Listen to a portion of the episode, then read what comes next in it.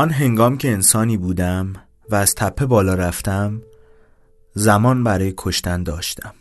کشتن. تمامیم را کشتم. من و آنچه به من ختم می شد من و همه تعلقاتم رخت بربسته بودند. تمام آرزوها و تردستی هایم اکنون اینجایم. قایقی خالی. بنده آرزوهای هستی. و مهارتی لایتناهی. در شهر میسور سنتی وجود داشت. اگر می‌خواستید کاری را انجام دهید به بالای تپه پاموندی می‌رفتید. اگر نمی‌خواستید کاری را انجام دهید به بالای تپه پاموندی می‌رفتید. اگر عاشق می‌شدید به بالای تپه پاموندی می‌رفتید. و اگر فارغ از عشق می شدید باز هم باید به بالای تپه پاموندی می رفتید. در یک بعد از ظهر که کاری برای انجام دادن نداشتم و به تازگی هم از عشق فارغ شده بودم به بالای تپه پاموندی رفتم. موتورسیکلتم را پارک کرده و بر روی صخره نشستم. این صخره تعمق من بود. گاهی به آن پناه می بردم. درخت ارغوانی توت و درخت کوتاه انجیر هندی با ریشه های تنومند و سرسخت خود در سطح صخره شکاف ایجاد کرده بودند چشماندازی وسیع از شهری که تا آن زمان آنگونه برایم آشکار نشده بود. تا آن زمان در تجربم بدن و ذهنم بودند که من را تشکیل می‌دادند و دنیا جایی در بیرون قرار داشت. اما ناگهان نتوانستم من را از آنچه بود و آنچه نبود تمیز دهم. چشمانم هنوز باز بودند اما هوایی که تنفس می کردم صخره‌ای که بر روی آن نشسته بودم هر ذره‌ای که در اطرافم بود همه من شده بودند. هر آنچه باید می بودم شده بودم. هوشیار بودم اما حواسم را از دست داده بودم. ماهیت تبعیضگرای حواس دیگر حضور نداشت. می‌دانم هرچه بیشتر بگویم دیوان وارتر به نظر می رسد زیرا آنچه گذشت خارقلاده بود. در اصل آن من همه جا بود. همه چیز به ورای محدودیت ها و مرزها رفته بود. همه چیز نشانگر چیزهای دیگر بود. وحدتی از کمال مطلق. زندگیم تنها لحظه است. وقاری پایدار.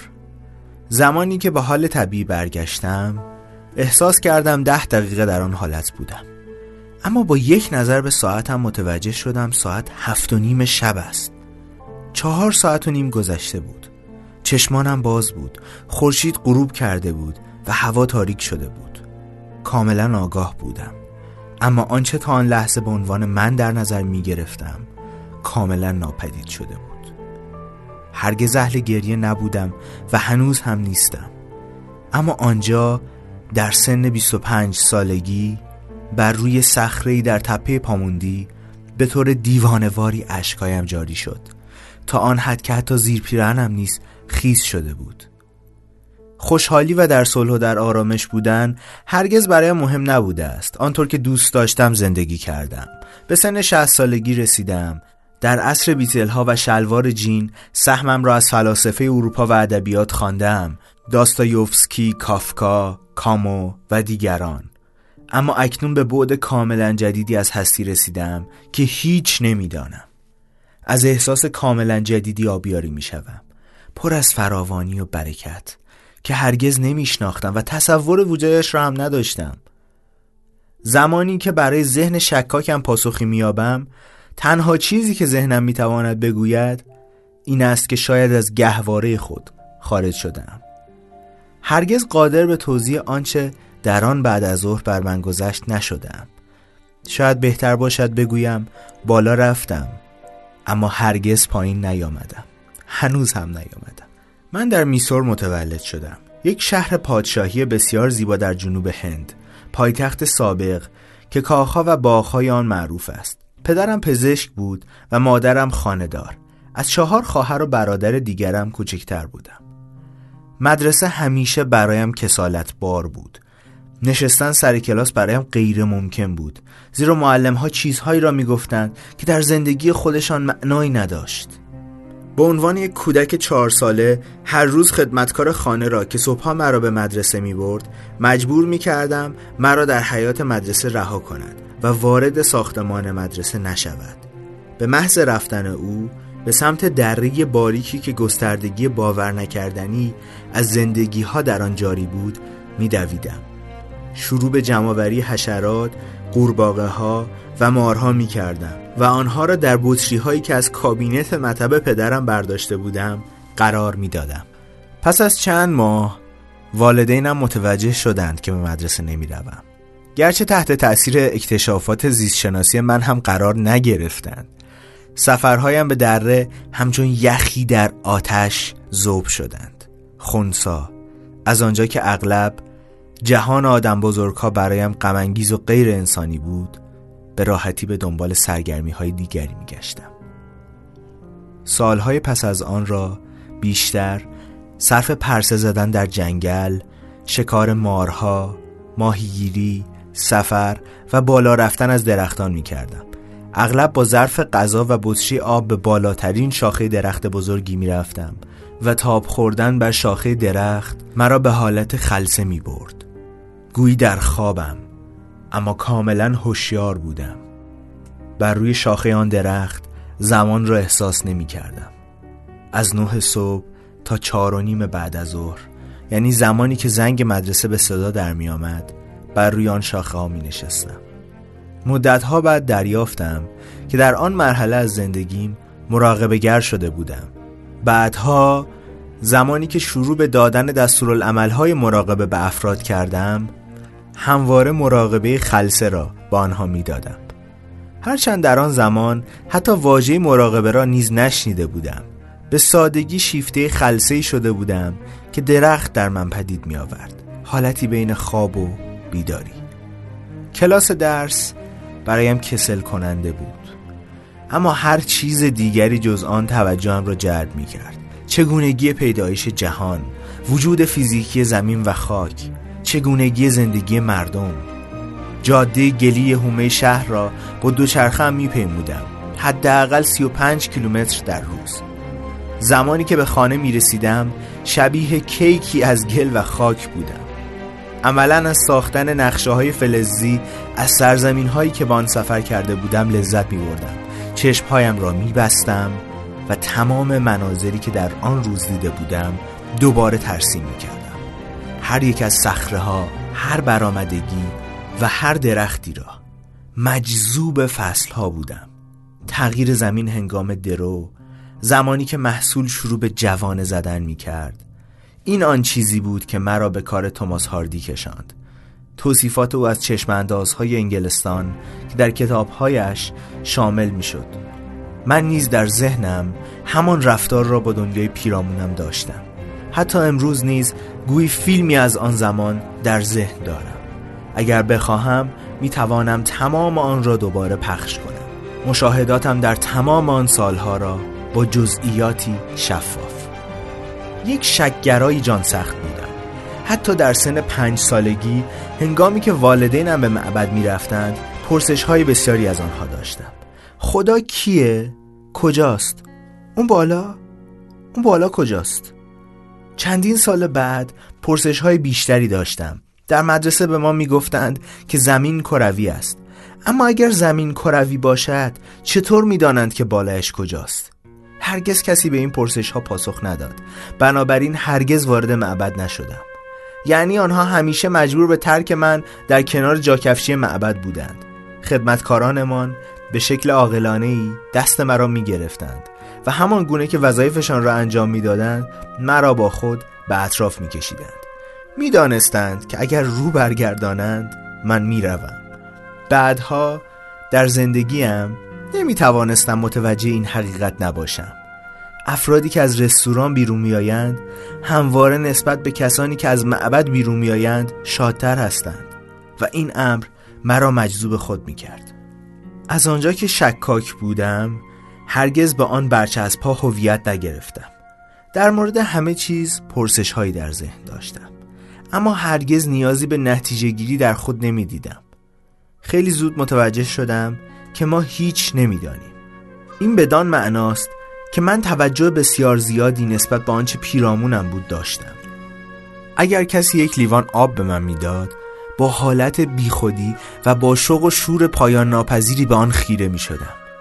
اگر برگی را از زمین بر می داشتم نیز با شادی و حیرت بی انتهایی به آن ظلم می زدم. تمام شب به سیاهی خیره می شدم. اگر سنگریزه ها را می دیدم بلا فاصله تصویرش در ذهنم به دوران می افتاد. هر رگه در سنگ و هر زاویی را با دقت نگاه می کردم. همچنین به این نکته پی می بردم که زبان دسیسه است که توسط انسان به وجود آمده است اگر کسی صحبت می کرد تصور می کردم اسواتی از خود در می آورد و فراتر از معنا می رفتم بنابراین دست از معنا کردن برداشتم و اسوات برایم لذت بخش و سرگرم کننده بودند. مردم را می دیدم که طرحها و جملات تقلیدی از دهانشان بیرون می ریخت. اگر به خیره شدن ادامه می دادم گوینده تجزیه شده و به حبابی از انرژی بدل می شد سپس آنچه باقی می ماند طرحی بیش نبود. در این حالت از نادیده گرفتن بدون حد و مرز هر چیزی می توانست توجه مرا به خود جلب کند. پدر عزیزم پزشک بود و فکر می کرد من هم نیاز به ارزیابی توسط روانشناس دارم. در جملاتش این پسر بدون پلک برهم زدن به چیزی خیره می شود تا آن که در آن غرق شود همیشه به نظرم عجیب بود. که دنیا بیکرانگی عبارت نمی‌دانم را درک نمی کند کسانی که این عبارت را با باورها و گمانهای خود عوض کرده اند امکان بزرگی را از خود دریغ کرده اند امکان دانستن. آنها فراموش می کنند که نمی‌دانم درگاهی است به سوی جستجو کردن و دانستن. مادرم به من آموخته بود که به حرفهای معلم توجه کنم و من توجه می کردم من چنان توجهی به آنها داشتم که در هیچ کجای دیگر به آنها نشده بود. هیچ ایده در مورد آنچه می گفتند نداشتم. اما زمانی که توجهم در جمع کلاس بود با آنها خیره می شدم مشتاقانه و بدون چشم برهم زدن. به دلایلی آنها این خصیصه را شایسته خود نمی دانستند یکی از معلم ها هر چه در توان داشت انجام داد تا پاسخ را از من بیرون بکشد. اما زمانی که خاموش و آرام ماندم او شانه مرا به سختی گرفت و تکان داد. و گفت تو یا قدیسی یا شیطان و فکر می کنم دومی باشی. کاملا خار نشده بودم. تا آن لحظه به هر آنچه در اطرافم بود به حیرت نگریسته بودم. سنگریزه ها را نیز نادیده نگرفتم. اما همواره در این شبکه پیشیده پرسش ها تنها یک قطعیت وجود داشت و آن من بودم. اما معلم من خط دیگری از پرسجو را به طرفم شلیک کرد. من که بودم؟ انسان؟ قدیس؟ شیطان؟ چه بودم؟ سعی در پیدا کردن خیش کردم کار نمی کرد بنابراین چشمانم را بستم و کند و کاو را آغاز کردم لحظه ها به ساعت ها بدل شدند و به نشستن با چشمان بسته ادامه دادم زمانی که چشمانم باز بود همه چیز مرا شیفته خود می کرد مورچهی، برگی، ابرها، گلها، تاریکی همه چیز. اما حیرتم از آن بود که دریافتم با چشمان بسته چیزهای بیشتری توجه مرا جلب می کنند نبس در بدن عملکرد متفاوت اندام ها کانال های گوناگون که انرژی واحدی آنها را به حرکت در می آورد چگونگی همترازی آناتومی این حقیقت که مرزها و محدودیتها در دنیای خارج از ما واقعیت دارند. این تمرین چشم مرا به مکانیزم انسان شدن باز کرد. به جای اینکه مرا به پاسخ ساده ای بیاندازد تا خود را من این هستم یا آن هستم تعریف کنم رفته رفته مرا به درک این نکته رساند که اگر اراده کنم همه چیز خواهم بود. نتیجه مهم نبود. حتی قطعیتی که همیشه از آن به عنوان من یاد می‌کنیم در هم شکسته بود و جای خودش را به درک عمیقتری از آنچه نوع بشر در ابتدا بوده داده بود. از آنجا که خود را به عنوان شخصی خودمختار می‌شناسم این تمرین مرا از شکل خود خارج ساخت. وجودی ناپدید شدم. علا رقم تمام روش های خودرویی که داشتم تنها یک چیز بود که می توانستم به طرز عجیبی با انضباط انجامش دهم. تمرین یوگا. در یک روز تابستانی هنگامی که دوازده سال داشتم شروع شد. یک مرتبه در سال تمامی اقوام در خانه اجدادی پدر بزرگم جمع می شدیم در حیات پشتی خانه چاه قدیمی وجود داشت با عمق بیش از 45 متر. زمانی که دخترها مشغول قایم باشک بازی بودند مسابقه همیشگی که ما پسرها بازی می کردیم پریدن درون چاه و بالا آمدن از آن بود. پریدن و بالا آمدن از چاه. خود کلنجاری بود. اگر به درستی انجامش نمی‌دادیم ذهنمان مشوش می‌شد. هنگام بالا آمدن از چاه پله وجود نداشت. باید به سنگ های دیواره چاه چنگ می‌زدیم و خود را بالا میکشیدیم و اغلب در اثر فشار زیاد از زیر انگشت ها خون جاری می‌شد. تنها تعدادی از پسرها از پس آن برمی آمدند من یکی از آنها بودم و اتفاقا از اکثریت آنها بهتر. روزی پیرمردی که بیش از هفتاد سال سن داشت به تماشای ما نشسته بود.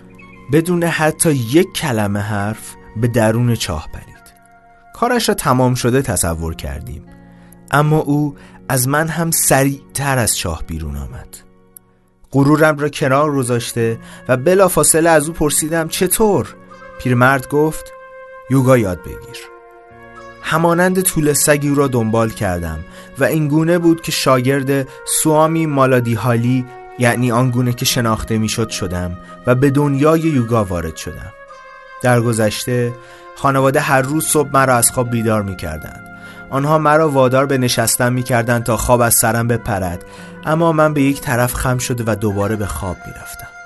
مادرم مسواک به دستم می‌داد آن را به دهان می بردم و در همان حال دوباره به خواب می رفتم. در کمال ناامیدی مرا به حمام می برد بلا فاصله دوباره به خواب می رفتم.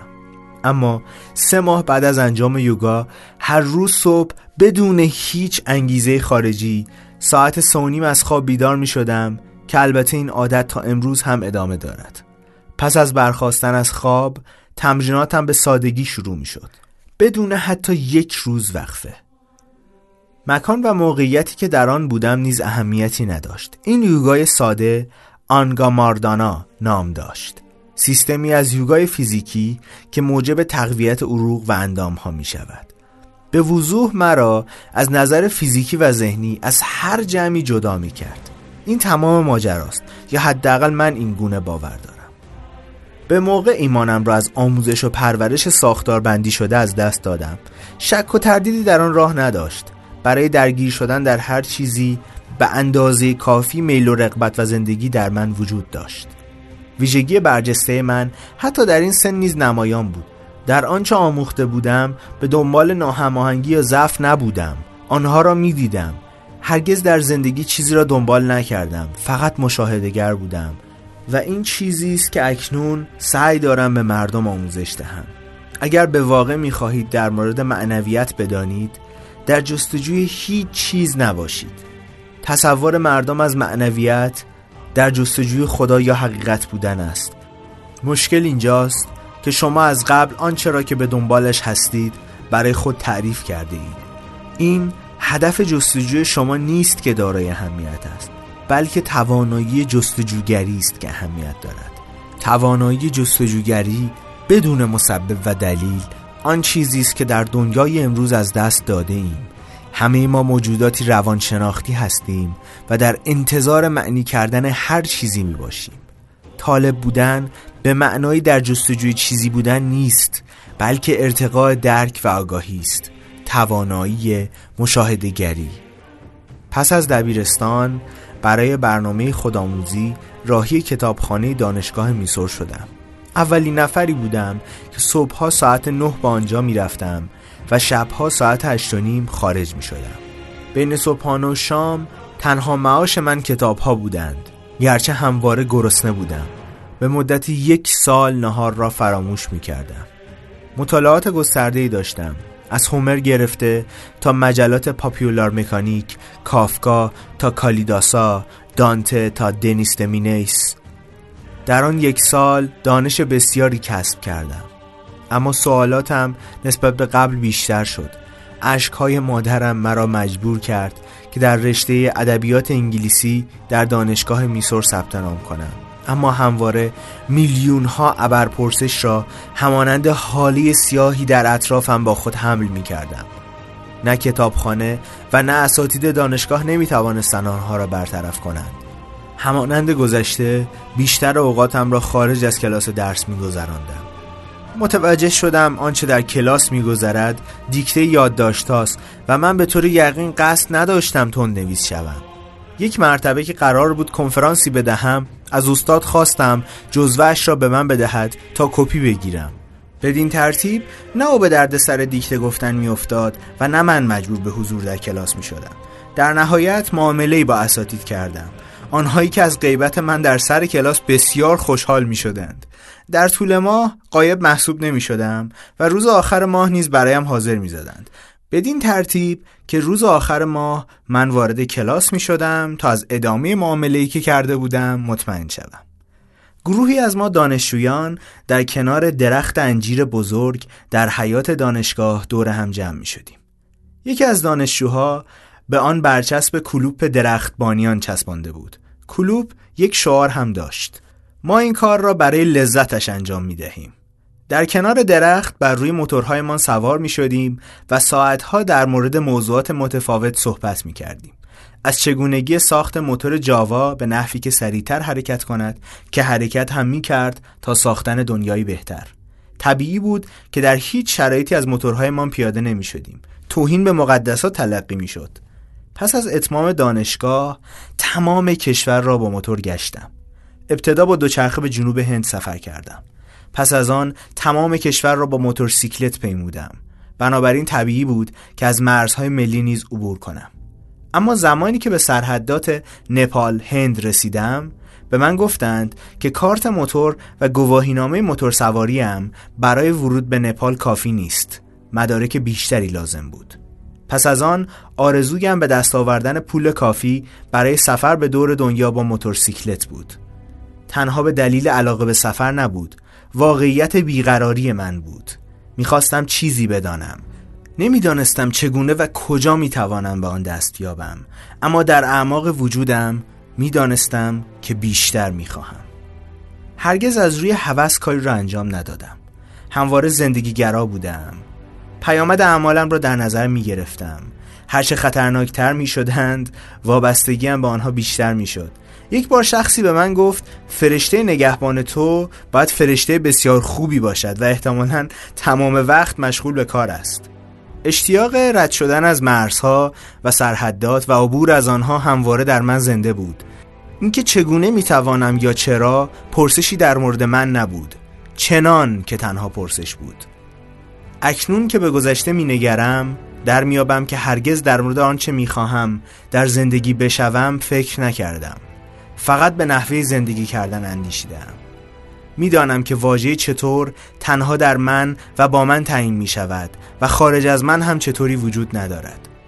در آن زمان حرفه مرغداری رونق بسیاری داشت. من هم می‌خواستم برای آرزوهای نامحدود و سفرهای بدون هدفم مقداری پول سرمایه گذاری کنم. بنابراین تصمیم گرفتم به کار مرغداری بپردازم. پدرم پس از باخبر شدن گفت به مردم چه بگویم؟ بگویم پسرم مرغ و خروس پرورش می‌دهد؟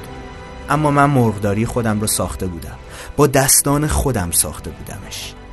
کار کاسبی هم گرفت و سود حاصل از آن سرازیر می شد هر روز صبح به مدت چهار ساعت مشتاقانه به کار می پرداختم بقیه روز را به نوشتن و خواندن شعر شنا کردن در چاه مراقبه و رویا پردازی در کنار درخت بزرگ بانیان سپری می کردم موفقیت از من انسانی حادثه جو ساخته بود.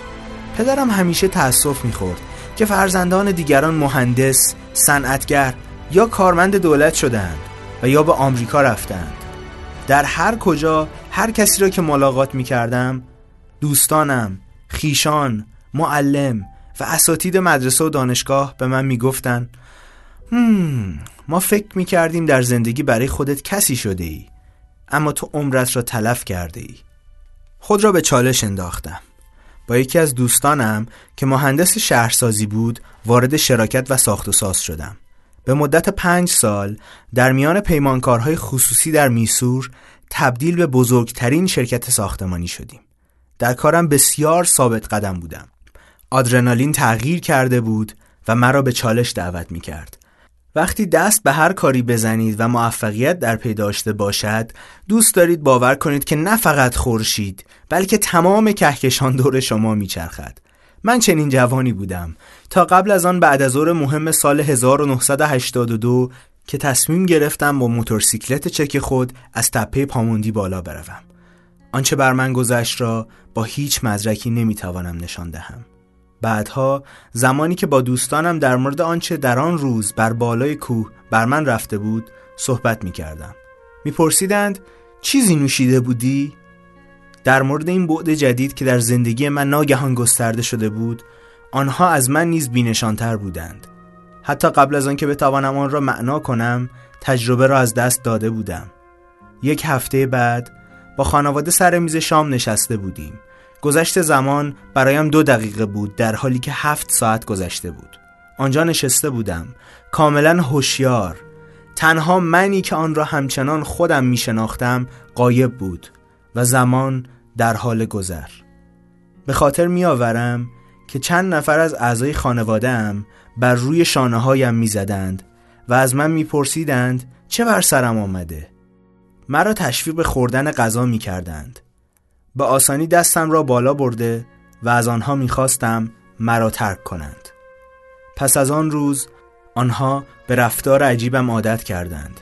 مرا تنها میگذاشتند. ساعت چهار و پنجاه دقیقه صبح بود که به حالت عادی برگشتم. این تجربه شروع به رخ دادن کرده بود.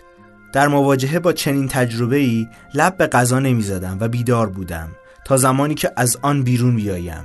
همانند درختی ریشه دار در نقطه می نشستم و در یک مورد این تجربه سیزده روز ادامه پیدا کرد.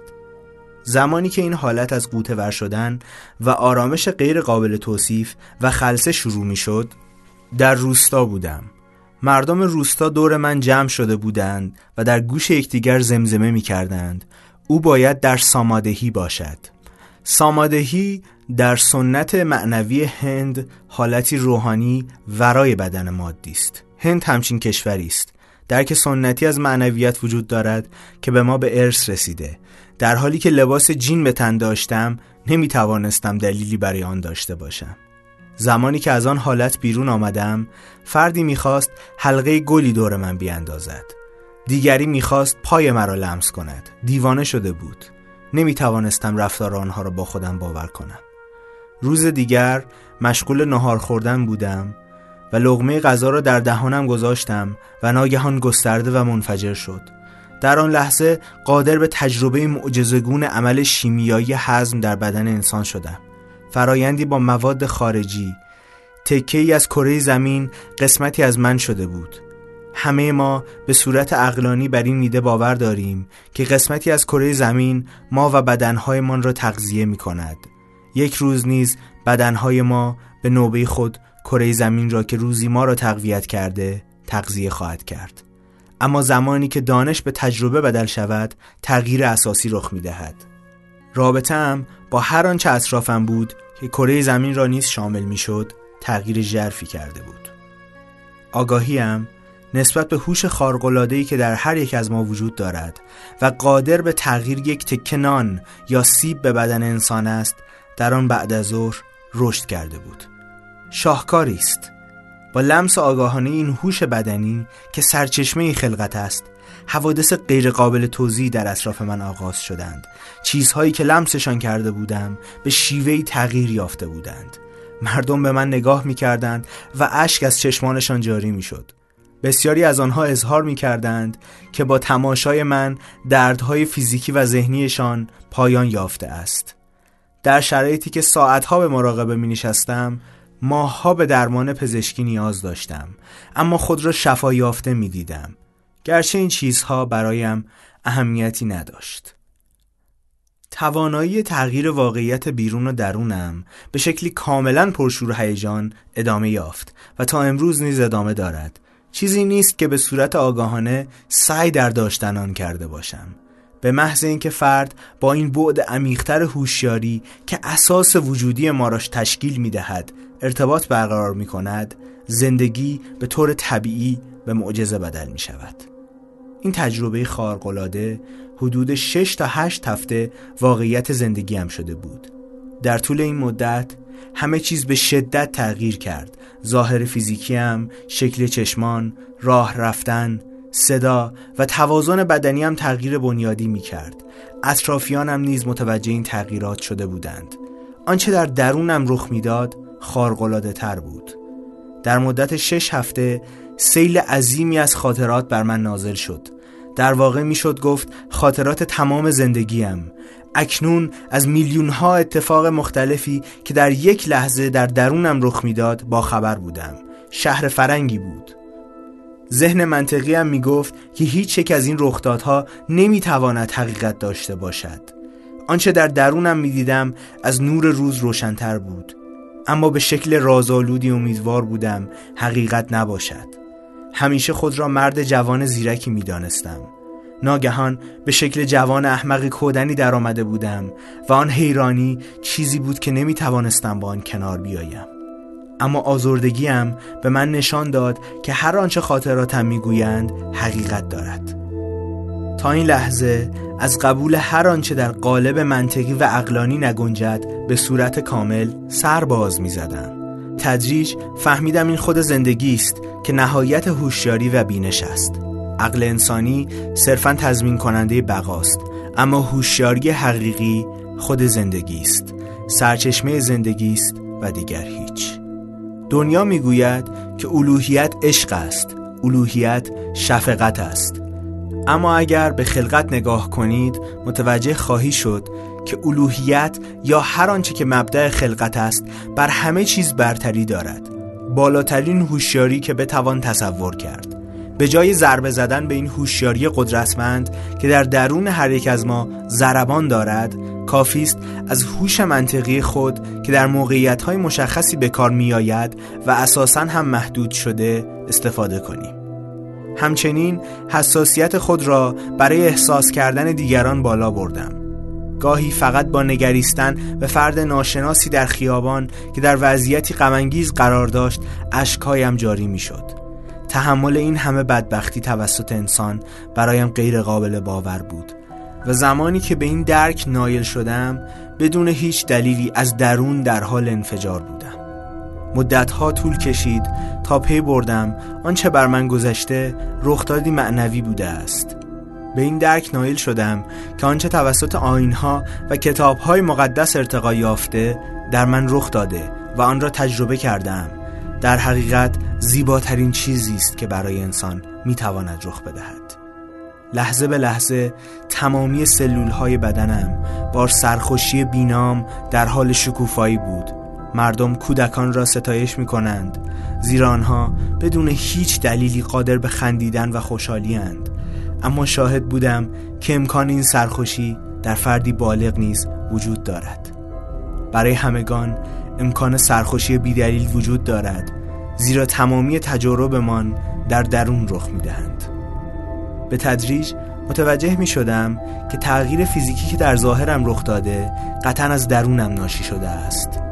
از سن دوازده سالگی به تمرین جست ها یا آسانه های اصلی فیزیکی یا هاتا یوگا می پرداختم آن سیزده سال شگفتانگیز با یوگا در آن لحظه میوه داده بود.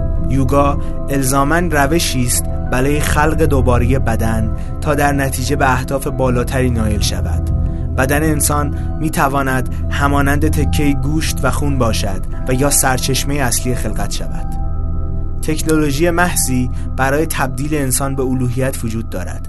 ستون فقرات انسان تنها چیدمان بدن از استخوانها نیست بلکه محور صرفی از هستی است.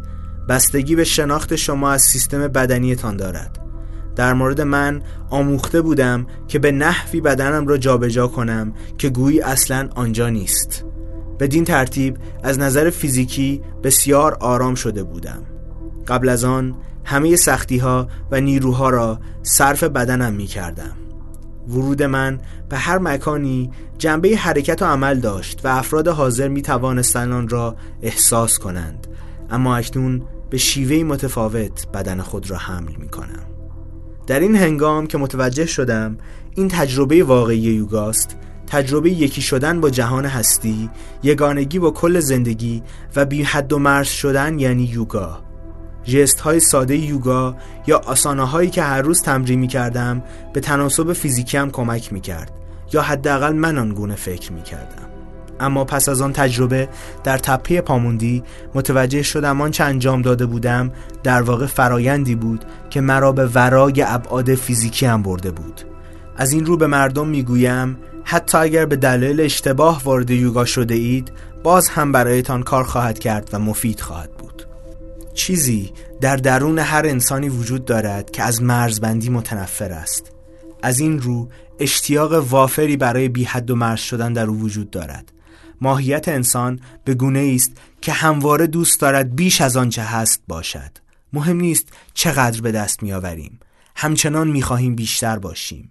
اگر به عمق این نکته برویم در میابیم که اشتیاق برای بیشتر خواستن نیست بلکه برای به دست آوردن تمامیت است. همگی ما در جستجوی نامحدود شدن و لایتناهی بودن هستیم. تنها مشکل این است که آن را به صورت قسطی دنبال می‌کنیم. تصور کنید در اتاقی به ابعاد یک و نیم متر در یک و نیم گیر افتاده اید. هر چقدر هم راحت باشد به فکر خلاصی از آن هستید. روز بعد اگر در اتاقی بزرگتر به ابعاد سه در سه گیر بیفتید چندی احساس خوبی دارید. اما خیلی زود اشتیاق شکستن موانع در شما زنده می شود مهم نیست موانع و مرزها چقدر باشند. لحظه ای که از آنها آگاه شوید اشتیاق برداشتن آنها امری ذاتی است. در مشرق زمین این اشتیاق از نقطه نظر فرهنگی به عنوان هدف قایی حرکت و تلاش انسانی محسوب می شود آزادی همچون اشتیاقی طبیعی در همه انسانها وجود دارد و هدف قایی ماست. از آنجا که مردم در بیخبری به سر می‌برند لذا در جستجوی به سرانجام رساندن آن به صورت قسطی اند و جای خالی آن را با قدرت، پول، عشق یا دانش و یا از طریق سرگرمی های هیجان انگیز امروزی مانند خرید کردن پر می کنند. لحظه ای که پی بردم انسانها آرزوی چیز خاصی را در سر ندارند جز کامیابی نامحدود روشنی در وجودم ظاهر شد زمانی که همه را قادر به این امر دیدم طبیعی بود که بخواهم آن را با همه سهیم شوم. از آن زمان تمام هدفم سهیم شدن این تجربه با دیگران بود. آگاه کردن آنها از این واقعیت که تا زمانی که با سرزندگی و شادابی طبیعی زندگی همسو باشند این حالت از خوشی، آزادی، ابدیت و غیره بر آنها ممنوع نخواهد بود. این حالت از سرخوشی که از آن بعد از ظهر در تپه پاموندی در من برخاست نه امکانی دست نیافتنی بود نه حبابی روی آب بلکه واقعیتی زنده برای آنها که اشتیاقش را در سر دارند و آن حق مسلم هر انسانی است. ره آسمان درون است پر عشق را بجنبان پر عشق چون قوی شد غم نردبان نماند. این بود فصل اول از کتاب مهندسی درون از سادگورو و این فصل اسمش بود زمانی که حواسم را از دست دادم. تا اپیزود ویژه دیگه از بهترین خودت شو خدایار و نگهدارتون.